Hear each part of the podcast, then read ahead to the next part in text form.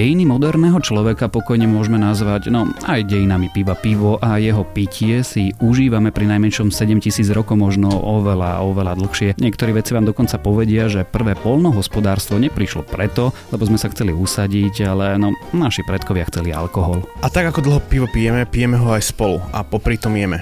Ja som Tomáš Prokopčak a milujem jedlo a jedenie. Ja som Adam Valček a okrem jedenia mám rád aj varenie. A vy počúvate Dobrú chuť, podcast denníka Sme o varení a jedení, o hľadaní a objavovaní chutí, o jedle vysokom aj nízkom, obyčajnom aj prešpekulovanom. Dnes sa budeme rozprávať o tom, ako by mala vyzerať moderná piváreň a bistro a kde sú ich hranice. A našim hostom je šéf-kuchár Lukáš Esko z Trnavskej akadémie.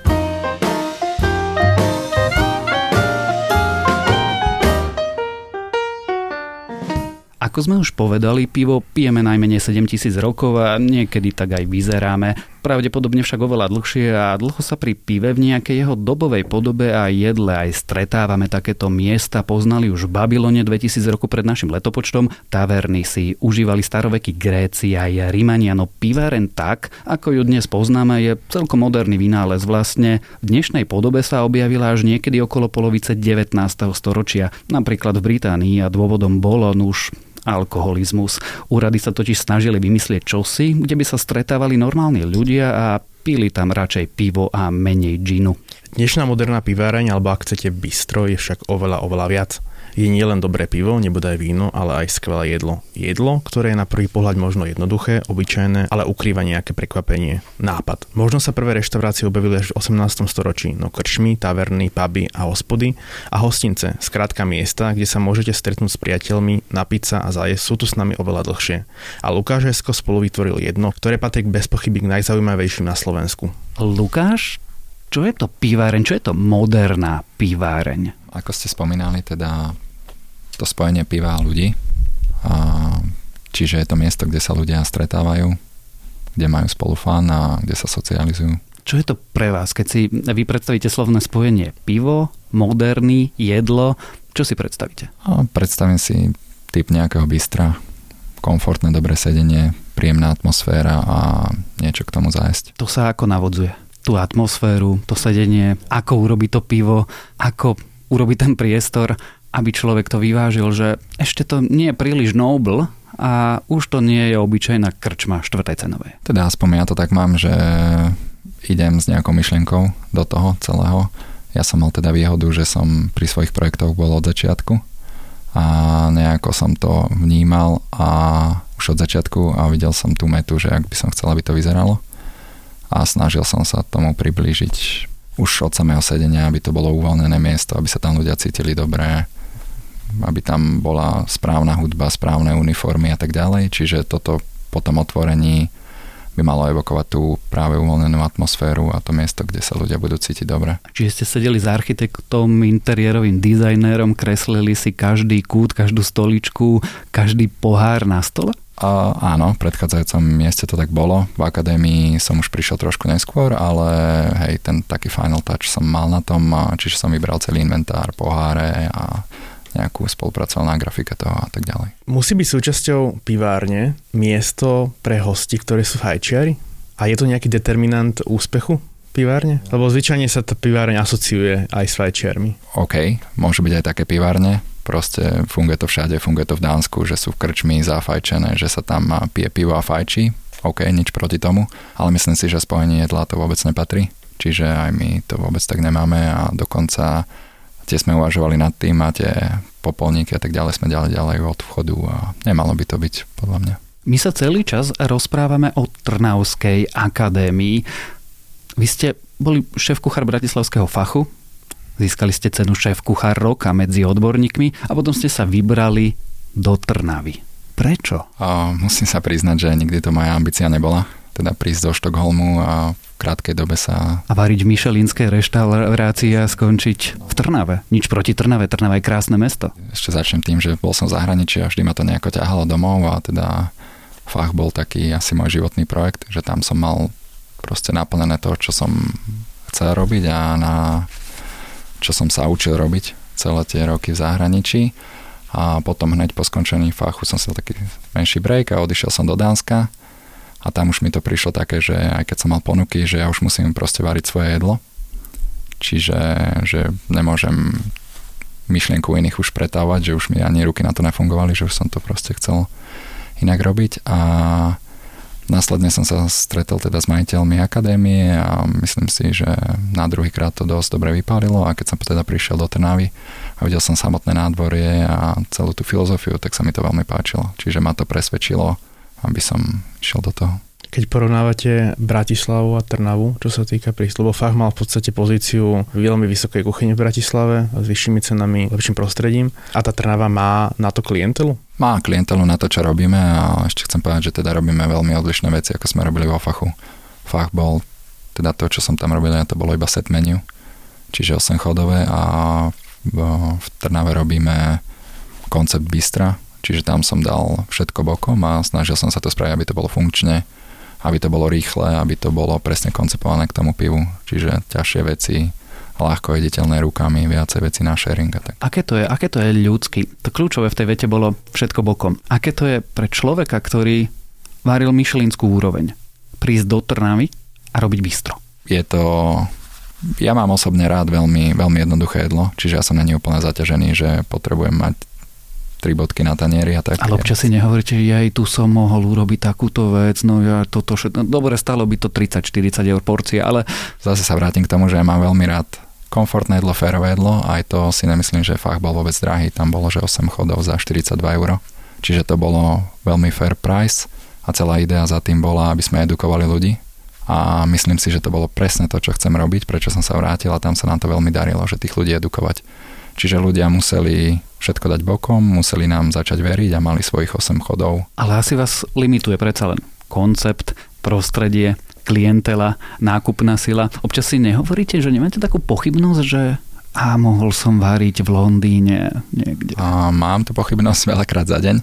Aj by som to chcel ešte robiť. Preto som celé tie roky bol v zahraničí. Aj to je celá tá idea. Ale myslím si, teda, že tá Trnava je presne o tom, že sme tráfili ten koncept. Toto tam nerobíme a myslím si, že to funguje. Čiže to bola moja misia asi to spraviť funkčné a dobré a trochu aj zaujímavé a extravagantné. To sa nám myslím, že podarilo a teraz zase koketujem s myšlienkou sa vrátiť do toho a robiť to, čo chcem. Čiže to by mal byť taká. Napokon my tam chodíme radi, dokonca z Bratislavy, len na taký výlet a druhá vec je, že Transká akadémia rok, rok a pol dozadu bola asi najzaujímavejším miestom na Slovensku, kam sa ísť najesť. Ako ste nad tým rozmýšľali, keď ste to dávali dokopy? Keď ste si predstavovali budúceho modelového človeka, ktorý sa príde najesť, čo je to, čo by mal zažiť? Keď príde do Trnavy a objedná si tatarak s chrenom, alebo langoš, alebo bravčové uši, alebo kača cigíro. Snažil som sa to nejako targetovať, tú reštauráciu, hlavne teda začal som s cenou, čo vedia ľudia podľa mňa kúpiť ale potom vždycky, čo ja varím, musí chutiť mňa samému. Čiže tam to asi začína pre mňa. Takže to bol celý ten koncept. Ako že... to jedlo vzniká, keď eh, si ho pripravujete? Mm, začne nejaká myšlienka, u mňa teda. Tá najviac začína buď keď cestujem, alebo som úplne easy, mám chill doma, dám si pohár vína, absolútne myšlienky, že som uvoľnený. Myslím si, že málo kedy začína v práci, keď mám že nejaký stres, počujem tam mixéry a proste... Čiže nič také, že, že prídem do kuchyne a vidím tam 6 ingrediencií a hodím ich dokopy? O, aj to, ale nie, není to úplne takto, že 6 ingrediencií. Začnem niečo robiť s niečím, napadne ma nejaká technika, potom dva dní na to som doma na gauči, mám kľud a potom začne tá myšlienka, možno tú danú surovinu, čo som skúsil v práci, zmením za niečo iné a, a potom si robím poznámky do telefónu vždy. Do akej miery ovplyvňujú eh, jednak eh, rozloženie tej výzor tej reštaurácie a aj, aj menu pravidelné majiteľia? Vy sa s nimi rozprávate? Záleží teda na majiteľoch. Teraz to bolo... Ja som akadémiu vlastne začínal tak, že ešte predtým, ako sme si podali ruky a podpísali zmluvu, som poslal menu. Oni asi teda úplne inak to znie na papieri, ako to podávam ja, čiže boli takí trošku možno šokovaní, možno sa im zdali byť väčšie ceny na Trnavu, ale ja som proste vedel, že čo znamená tá moja produkcia, že všetko robíme from scratch, čiže od začiatku, že sme si to sme boli inak veľmi premotivovaní v akadémii na začiatku, my sme si robili vlastné octy, vlastné čakritéry, čiže klobásy a všetko sme si toto robili. No a dá sa to? Je to vykonateľné? Mm, dá sa to, keby možno, že toto je ten kameň úrazu tá Trnava, k tomu môžeme prejsť, že ak funguje to bistro a v akých časoch. Ono to funguje tak, že nám sa to trošku člení to bistro, že sú tam nejaké obedové menu. To je pre mňa taká obedáreň a to ma osobne moc nevzrušuje, ale fajn, rozbehlo sa nám to nejako. Ale čo mňa na tom koncepte najviac baví, sú také, že piatky, soboty, keď to je také loud, keď tam je hlasná hudba, večer hovorím, veľa sa, veľa pije skupiny ľudí a cíti tam tú atmosféru, zrýchly servis, nevidím tam čašníkov postávať, čo mňa dosť vyrovnáva. Mm-hmm. Takže vtedy to naberá také správne grády a vtedy to ja volám také bistro, vtedy mi to príde veľmi také zahraničné. A to bol vlastne tá moja myšlienka od začiatku, že by to mal byť taký foodbar, bistro, hlasná hudba, také, že aj tie naše porcie, keď si všimnete, že není to, že sme mali predjedla, hlavné jedlá tak, všetko je to rozdelené, sa snažíme robiť také, že middle size portion a to je presne taký foodbarový koncept, čiže ľudia dojdú, dajú si dve veci, tri veci ochutnajú, záleží, ak sa cítia. V čom je teda Trnava obmedzujúca? A práve toto, podľa mňa tam není až toľko veľa ľudí je cez leto, ale teraz zime to pociťujeme, že veľa ľudí nechodí až tak večer von. Alebo máme také dosť hluché obdobia, čo znamená medzi druhou až piatou. Potom sa to začne nejako naplňať, príde to naraz a veľmi rýchlo sa nám zaplnia tie miesta. Ale ste to spomínali aj v kontexte s výrobou e, primárnych produktov. Hej, no, neviem, či úplne ľudia chápu toto, že koľko práce je za tým a koľko vlastne rúk sa dotkne toho jedla, kým sa to vydá. Čiže... To skúsme to opísať. Čo sa deje? Za takou obyčajnou klobásou, čerstvu. Klobása, musí prísť meso, musí sa pomlieť. Aj to, keď ich chcete dobre, tak ich samozrejme nasolíme, na druhý deň sa to mieša, potom sa to suší, potom sa to údi, potom sa to znovu suší. A to sú technológie, sušička mesa stojí niekoľko tisíc eur, údiaren stojí niekoľko tisíc eur a všetko sa to potom odrazí na tej, na tej cene, keď to nemáte z nejakej veľkej produkcie, kde to robia všetko stroje, ale to tak my robíme všetko ručne. Čo sa týka aj nášho chleba, chleba trvá u nás spraviť 24 hodín, hej. Čiže zamieša sa pekári, každý jeden, nemáme deličky cesta, všetko sa spraví ručne. Ale vy ste zase povestní tým, že pečivo vypredáte. Sme, no, našťastie.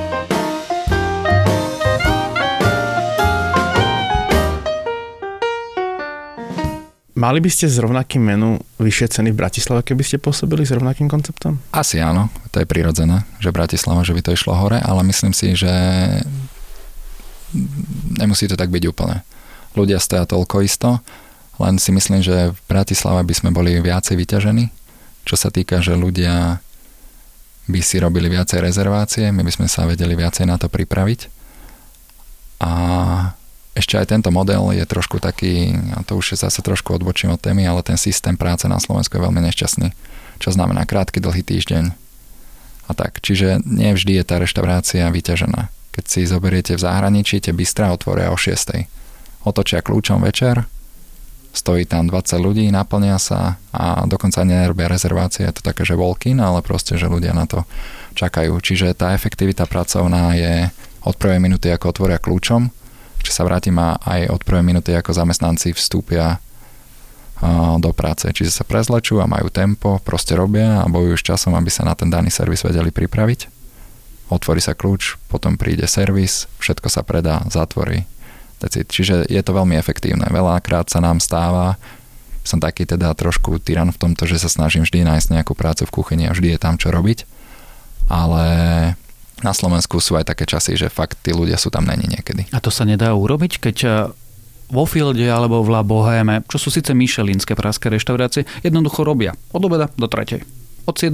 do večera. A mali sme to tak. A presne toto bol koncept, s ktorým sme začali, ale bolo to trošku nešťastné, že ľudia ľudia prišli a teda chceli sa nájsť a stiažovali sa trošku. Není sú na to ľudia zvyknutí a musím sa priznať, že sa mi nechcelo s tým bojovať nejako Čiže v Trnave. nedá sa v Bratislave alebo v Trnave, alebo treba v Žiline otvoriť o 6. až. Dá sa to, ale treba od začiatku, ale čo som ja hlavne myslel, že tam sú hlavne náklady na tých zamestnancov. To je úplne najväčší, najväčší náklad. Čiže o toto ide, že byť efektívny s tými zamestnancami, prídu do práce, pracujete, máte voľno, máte voľno. Popri surovinách e, tvoria kľúčové náklady v reštaurácie e, personálne náklady. Je možné na Slovensku prevádzkovať úspešnú reštauráciu bez toho, aby prevádzka šedila zamestnancov? A teda myslím príplatky, minimálna mzda, tringelty. A, myslím si, že a robíme to tak my sami.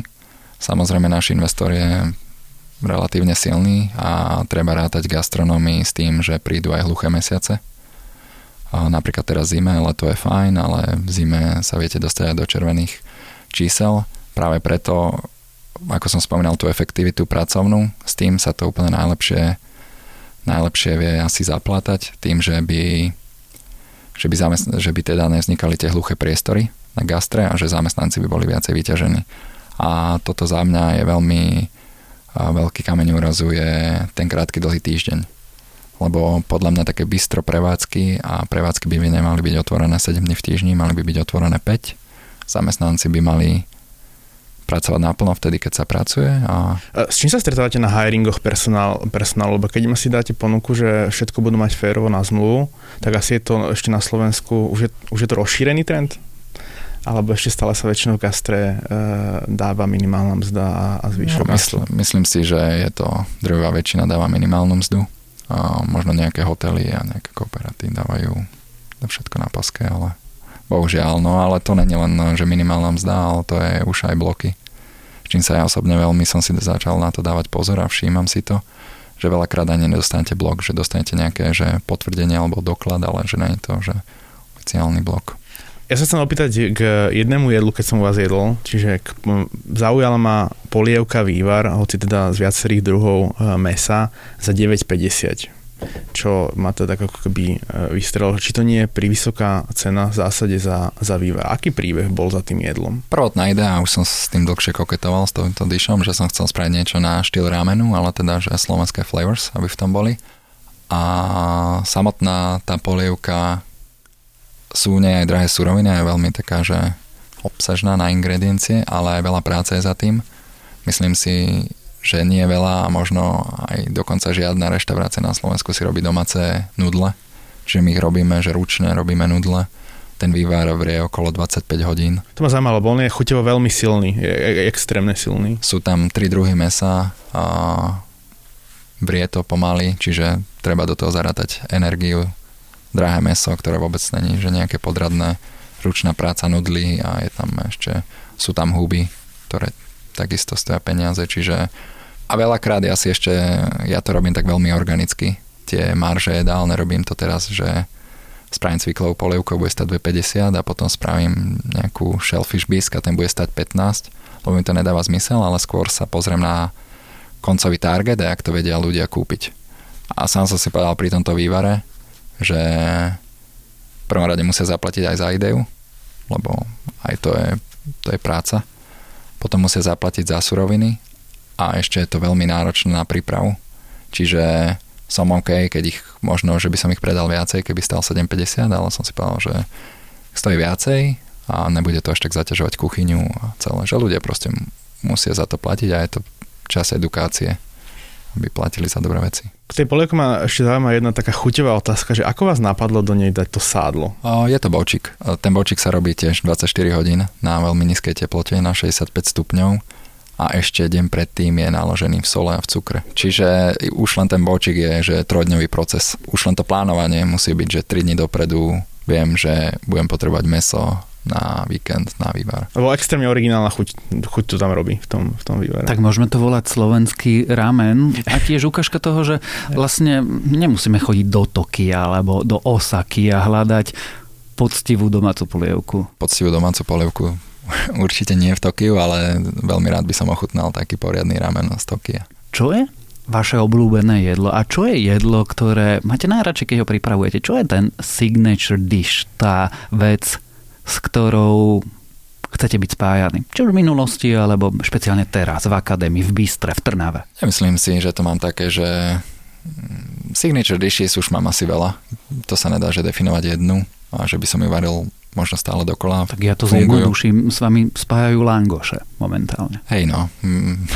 tak ostaňme pri langoši. Ako sme sa dostali od eh, langoša povedzme z Petržalského kiosku do Langoša v Bystre, ktorý má na sebe cviklu a kozí sír a všetky rôzne veci. Podľa mňa taká celkom jednoduchá myšlienka, podľa mňa Langoš je dosť cool vec. Mm-hmm. Um, Prečo? Obsahuje všetky tie chute, čo chcete mať, čo mňa napríklad uh, sám mám rád, čiže teplý, chrumkavý, je tam dajme tomu, že kečup, ktorý je sladko, kyselý. A textúru a všetko. A textúra. Celé akože je to, je to cool koncept, je to je to dobrá vec. Jak napríklad pizza dobila svet, hej, mm-hmm. kebab, čiže aj langoš by si podľa mňa zaslúžil viacej pozornosti. Aby Američania v New Yorku jedli langoša. To by bolo cool, podľa mňa a bol by to veľmi úspešný koncept niekde v New Yorku v nejakom foodbare to je to cesto, ten základ. A, a potom, áno, no, ako do neho tieto extravagantné kombinácie pribúdajú. Ono to aj trošku začalo, že som, eh, my sme vždycky robili také, že personal food eh,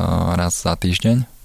Robil som to v dvojmyšlenej reštaurácii vo Švedsku a všetkým to veľmi chutilo a boli veľmi očarení, ale robil som to trošku inak, vtedy som robil eh, kuracie srdiečka som mal na ňom s karamelizovanou cibulou, čiže bol to taký ťažší koncept a všetci, všetkým to veľmi chutilo a ešte niekedy si doteraz odo mňa vypýtajú recept. No ale to bol trošku iný recept ako ten, čo používame v akadémii, s tým, že pracujeme veľa s kváskom, tak som uh, chcel, aby ten langoš bol kváskový. A čo sa vám stáva teda s langošom, že to cesto vám prekysne a tak ďalej a že sa teda musí vyhodiť a tomu som chcel zabrániť a treba pozrieť aj na tieto veci, nie už len z hľadiska financií, ale t- treba byť aj taký ekologický, čo sa snažíme využívať všetko. Tak som ten langoš koncepoval trošku inak a ten langoš je spravený tak, že nikdy neprekysne, nikdy sa nepokazí a myslím si, že ani jeden nevyhodíme. Takže to bola tá idea, aby bol samozrejme, že tie tradičné veci rád búram, čiže nechcel som, aby mal gulatý shape, ale snažil som sa robiť niečo iné a prišlo mi to oveľa viacej komfortnejšie, teda chcem, aby sa aby ho ľudia jedli rukami. Dobre vedieť, ja sa ho pokúšam vždy krájať. No, ja vždycky normálne napomínam ľudí, že komfortne nech sa oprú do sedačky a nech to ľudia jedia rukami. A aj ten tvár je taký, že ľahko ide do úst. Čiže toto je veľmi dôležité podľa mňa pri jedle, samotný ten komfort. Na čom vysmažate langoše? Langoše klasicky na normálne fritézy veľmi vyťažené. Ako reagujú vlastne ľudia na tento langoš, ktorý vyzerá inak, chutí inak? Pretože keď sa povie langoš, tak e, väčšina z nás si predstaví cesnakové cesto na kúpalisku s nejakým sírom, možno smotanou, prípadne kečupom. Hej, to je ten náš sír kečup, ale trošku snažíme sa to robiť tak elegantnejšie. Ako reagujú, ťažko povedať, to je veľa skupín ľudí. Niektorí reagujú tak, že neviem, koľko stojíš, 7 eur myslím, že 7 eur za langoš Čiže podľa mňa už len to im pokazí chuť, že si ho objednávajú za 7 eur, tak tak ale ty si ho asi neobjednajú potom. A objednajú si ho aj taký, možno, že niekto chce a nie sú úplne očarení, ale druhá väčšina ľudí lang, teda reaguje pozitívne. Ďalšia veľká vec, ktorú už dnes nemáte na jedelnom lístku, boli bravčové uši. Podobné veci si no málo kedy kúpime. Hej, no to trošku vychádza z filozofie nose to tail cooking, čo je vlastne, že teda aby to aby bol aj zachovaný nejaký rešpekt tomu zvieraťu, Čiže Aby je, sa minulo je... celé od nosa až po posledné kopito. Presne tak. A tie uši som, nebol to úplne, že moja idea, jedol som ich v San Sebastiane v Španielsku a bol som veľmi očarený a boli super, takže som sa to snažil, snažil som sa to spraviť a myslím si, že sa mi podarilo veľmi dobre. Tak sme to mali už na menu aj vo fachu. No a teraz akože druhýkrát v akadémii. A ešte je jedna tradícia, ktorú búrate a tá je až fanatická a to je tatarák a vy do neho dávate chren. Prečo? Mali ste ho? O bože, dobrý je, vynikajúci, ale samému by mi nikdy nenapadlo skúsiť do neho dať chren. Hej no, je to taká klasická kombinácia meso chren, čiže netreba mať, a ja ich vôbec nemám tieto bariéry, čiže keď kreujem jedlo, tak sa snažím nejako, ono vlastne veľa všetkých dobrých vecí už bolo aj vymyslených. Mm-hmm. Čiže len tie kombinácie nejako A teda ako toto jedlo vznikalo? Normálne ste si povedali, že tatarák zvyčajne vyzerá takto. A my chceme robiť zaujímavý tatarák. A to je hovedzie meso.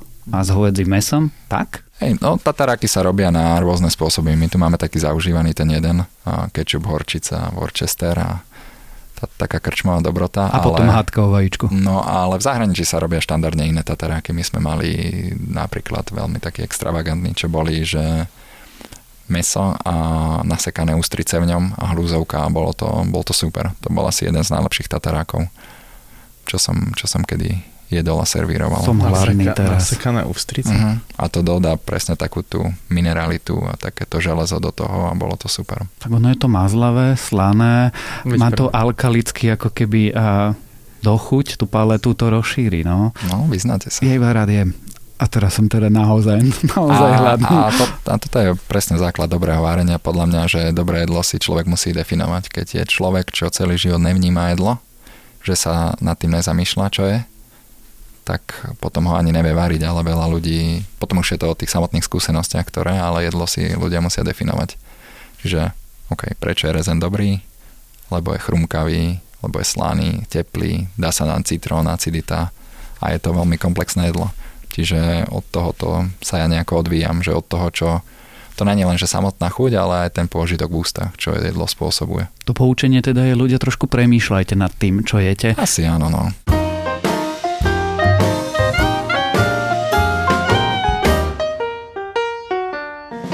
Už z tohto, keď vás človek tak počúva, tak eh, okrem toho, že zostane hladný a tečú mu slingy, tak vidí, že rozmýšľate nad tými jedlami povedzme zložitejšie. Hľadáte nové cesty, niečo, čo sa aj s tou bežnou vecou dá urobiť trochu inak. Tým, že ste v pivárni, alebo teda v bistre, nelimituje vás to? Limituje na, na veľa vecí. A premýšľate, že by ste išli niekde ďalej? Do niečoho fine diningového? Premyšľam, veď to bola teda spočiatočná idea, že akadémiu nejako iba zabehnem a dám tomu takú ideu a koncept, čo si myslím, že sa nám podarilo. Ja osobne veľmi rád mám to jedlo, čo robíme v akadémii, čiže mm, asi by som sa aj naďalej chcel nejako s, s ňou spájať, lebo napríklad aj pre tom predošlom koncepte, keď som vytvoril nejako fach, spolu vytvoril, tak je mi to ľúto, že čo tam vlastne zostalo a celý ten môj podpis a že teraz sa s ním narába inak. Čiže takéto niečo by som asi plánoval z akadémiu a teda dúfam, že sa nám s tým, s tým investorom podarí otvoriť aj nejaký nemám moc rád to slovo fine dining, skôr také, že casual, by to bolo? casual fine dining by som to nazval, že veľmi uvoľnená atmosféra tiež, ale len tá samotný ten servis aj tá experience jedla by som chcela, aby bola taká uhladenejšia. Uh-huh. A bolo by to v Trnave alebo v hlavnom meste? Alebo? O, bolo by to Trnave by to nebolo určite. A bolo by to buď Bratislava, teda už sme sa bavili možno, že aj o Prahe, lebo tam sú tie ambície trošku iné. Ale zase zároveň mi aj ľúto odísť odtiaľto a myslím si, že mal by tu niekto zostať a trochu to zdvíhať a edukovať ľudí, lebo momentálne si myslím, že to je trošku nešťastné v Bratislave. Čiže Trnka gastronomie bude expandovať? Poviete, alebo v jakom štádiu to je, že kedy sa môžeme tešiť? Ja už by som najradšej štrngal s kľúčami, ale... A je to tak ďaleko? Asi áno, no, nemáme priestor a tak ďalej, takže uvidíme, čo prinesie budúcnosť. Dúfam, že blízka, lebo už celkom mi horia litka na to, na niečo nové. A čo by to bolo? Aké by to bolo jedlo? Aké by to bolo varenie? Aká kuchyňa by sa tam varila? Snažím sa variť takú, že modernú európsku kuchyňu, teda s tými techniky, s technikami, čo som sa naučil, ale a najviac to aplikujem na slovenské suroviny, čiže asi sladkovodné ryby a slovenské suroviny. A, reštaurácia by to bola no, určite uhladenejšia, malo by to byť veľa spájané s vínom. Máme kvalitné slovenské vína. Určite by som chcel robiť tasting menu. Tam sa neprodukuje žiadny odpad. O, viete, že vám príde 30 hostí večer, čiže sa viete na nich pripraviť. Čiže to je presne to, že kedy im viete dať ten extra servis a tu extra care. A ryby nie sú problém? Nie je ťažké zohnať rôzne čerstvé ryby? Je to problém možno pre ona, ona na Slovensku mám aj čerstva môže prísť, viete, len tu ľudia majú trošku averziu s tými rybami a sladkovodnými, čiže vy keď napríklad kúpite 10-kilového sumca, tak vykráte filety a čo sa s nimi musí stáť, ich zamrazíte, čiže tá ryba už stráca tú kvalitu ale keď fungujete takto, presne čo som spomínal, že máte 30 hostí za večer a viete, že možno s nejakými alergiami 28 si z nich dá toho sumca, tak si to viete pekne naplánovať a tak sme teda fungovali v prevádzke predtým, že som vedel, že tento týždeň potrebujem dvoch sumcov, čiže som si ich už predobjednal a fungovali sme vždy na čerstvých rybách. Nikdy sme to nemrazili. Tak e, budeme sa tešiť a určite sa prídeme pozrieť. Tu v podcaste Dobrú chuť máme taký zvyk a na hostia máme prichystanú takú úlohu. A to úlohou je, že nech nám prezradí, čo je jeho najobľúbenejšia súrovina a prečo je najobľúbenejšou súrovinou. No a tá zákernejšia z tých dvoch úloh je prezradiť nám nejaký kuchársky fígel, teda čo je vaša obľúbená surovina? Prečo? Uh, veľmi rád varím so zeleninou, aj keď to tak nevyzerá v, v akadémii, lebo mm, toto mám tiež takú filozofiu, že dobre uvarená zelenina alebo upečená by sa nemala vôbec chladiť čiže mala by sa v ten deň pripraviť a následne by sa mala servírovať. A určite je to zelenina, ale ako asi profesionál mám definovať jednu, že ktorú vždycky je to o, o nálade, o tom, jak sa cítim, samozrejme sezónnosť, v akom štádiu je tá surovina niekedy musí, musí dozrieť a tak ďalej. Že... Čiže raz to je mrkva, potom je to baklažan alebo celer? No, OK, z týchto troch celer. Topiňambury sú super, veľmi málo sa používajú, pritom nám tu všade rastú. Cviklu mám veľmi rád. Tak cvikla ide vynikajúco so sírmi. Áno, ale hej, ide o tie prípravy, že cvikla je super pečená, napríklad v soli, keď ju pečete, tak má dokonca až taký, že mesový nádych a keď ju prelete trošku, že udeným špíkom alebo také niečo, tak to doslovne chutí ako hovedzie meso. V soli pečená je teda celá obalená v solnej krúste a tak pečená? Áno. Teraz dokonca máme v akadémii v námenu cviklu pečenú v káve, tým, že máme náš vedľajší sesterský podnik je kaviaren Talminer, takže im zostáva veľa teda kávy a my do toho zasypávame cviklu a pečeme to v tom. Takže tá cvikla zostáva taká, takú čokoládovú chuť dostáva, veľmi príjemné. A kuchársky trik? čo je taká, no povedzme, že drobný zlepšovák. Čo ja mám veľmi rád a bolo, čo je teda skoro vždy súčasťou na menu je vajíčko a poširované vajíčko, a, ale my ho poširujeme tak, že sa varí na 64 stupňov hodinu. Čiže my máme také vodné termostaty a veľakrát sa ľudia pýtajú, že ako si to spravia doma.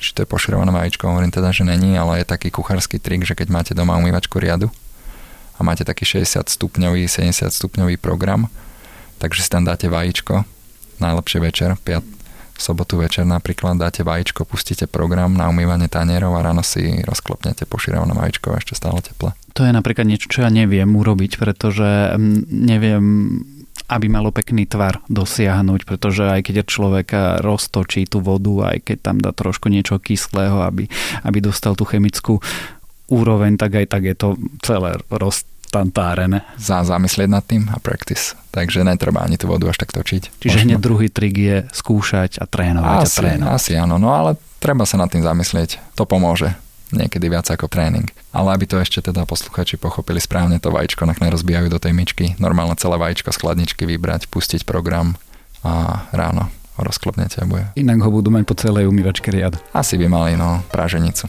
Počúvali ste Dobrú chuť, týždenný podkaz o jedle a jedení, o varení, o kuchároch a miestach, kde sa oplatí jesť. Dnešným hostom bol Lukáš Hesko z moderného Trnavského Bystra Akadémia. Rozprávali sme sa, ako sa kuchár s myšelinskými skúsenostiami vyberie z Bratislavy, rozbieha čosi do, no, predsa len menšieho mesta i ako by mala vyzerať poriadna krčma v 21. storočí. Všetky epizódy nášho podcastu nájdete v mobilných podcastových aplikáciách na streamovacej službe Spotify alebo na webovej adrese sme.sk lomka dobrú chuť. Ja som Tomáš Prokopčak a spolu so mňou tu bol aj Adam Balček a obaja vám prajeme. Nech vám chutí.